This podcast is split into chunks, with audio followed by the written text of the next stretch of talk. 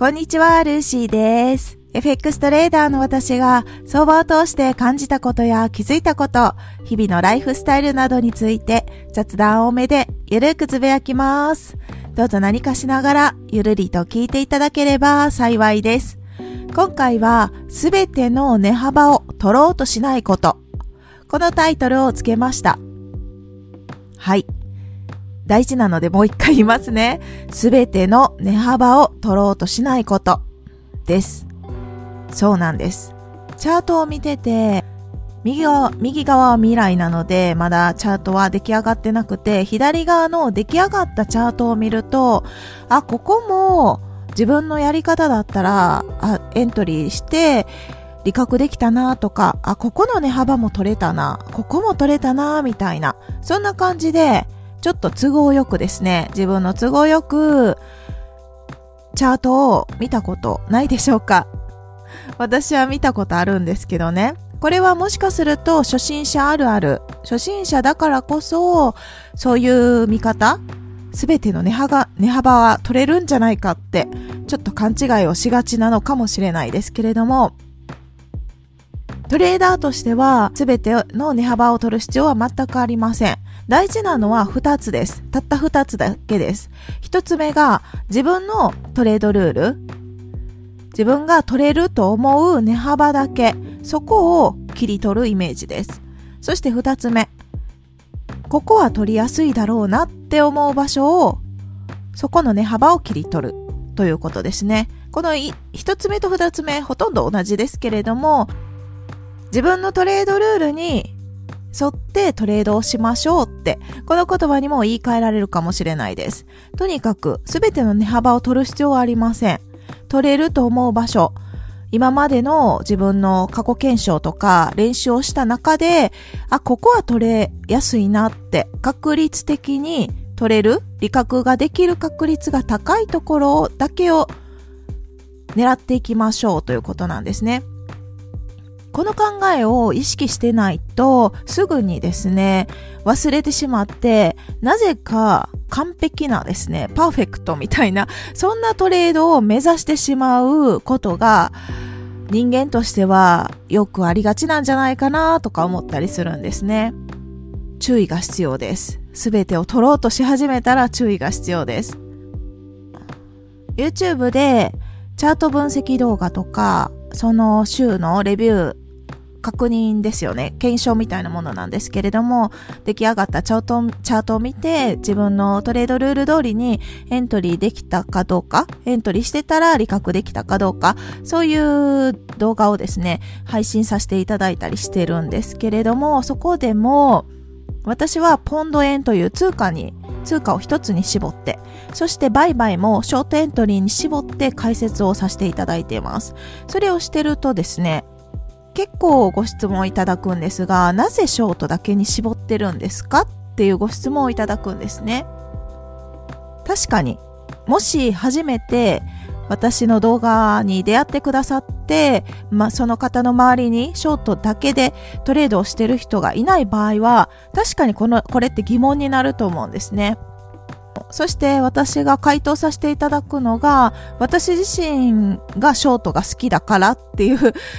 本当にそれだけなんですけど、それと自分がショートが得意だと思ってる。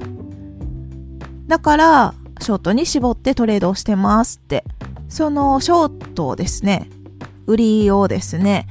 チャートを逆転させたらロングもできるわけなんですよ。だからロングもしたらいいじゃんみたいな、そんな感じでね、さらにこ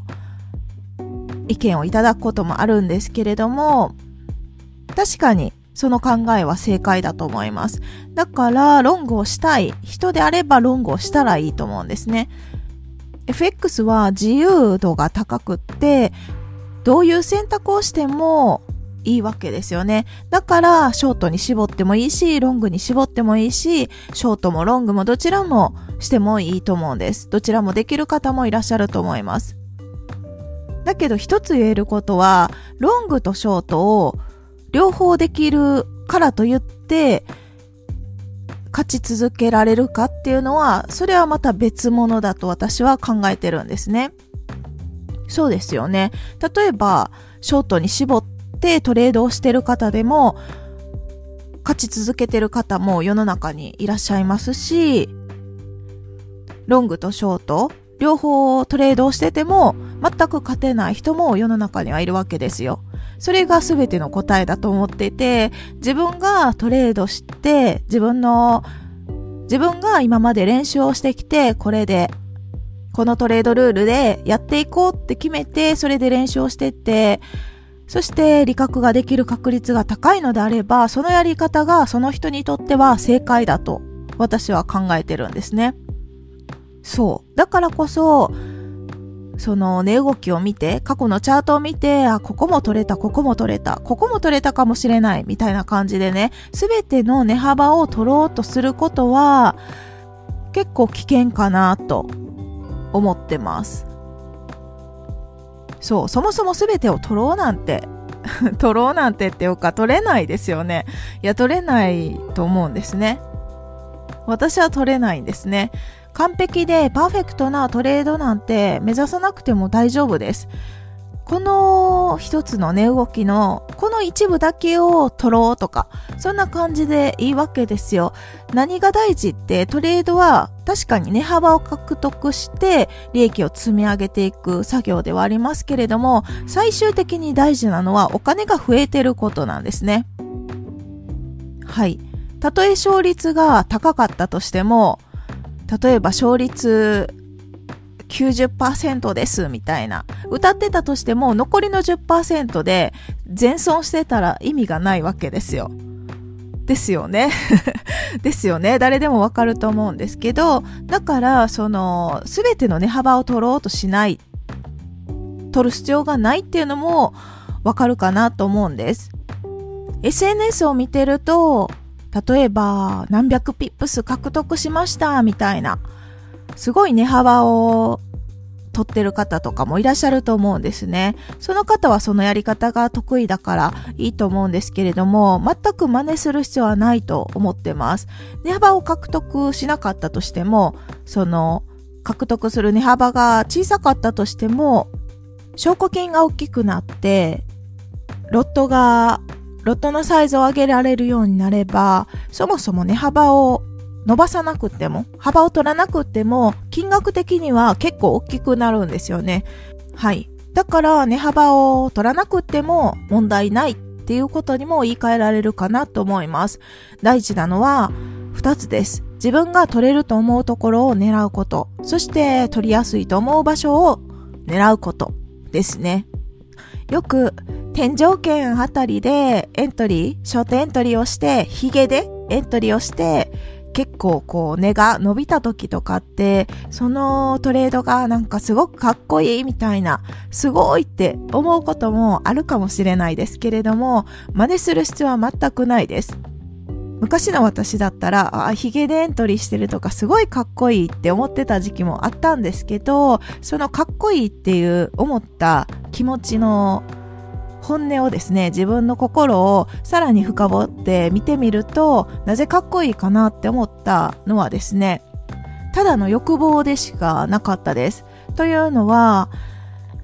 天井圏でそのヒゲでショートエントリーできた場合って、いっかいである程度の値幅を狙うことができるから、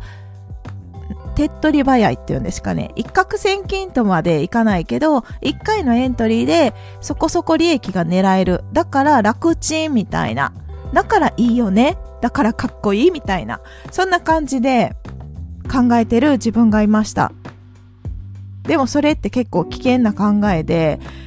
一回のトレードでそこそこ利益が取れたとしても、それが毎回できるかってまた別の話ですよね。再現性があって、そのヒゲの、ヒゲでエントリーできる方であればいいと思いますが、私は全くそれは再現できないんですね。はい、できないので、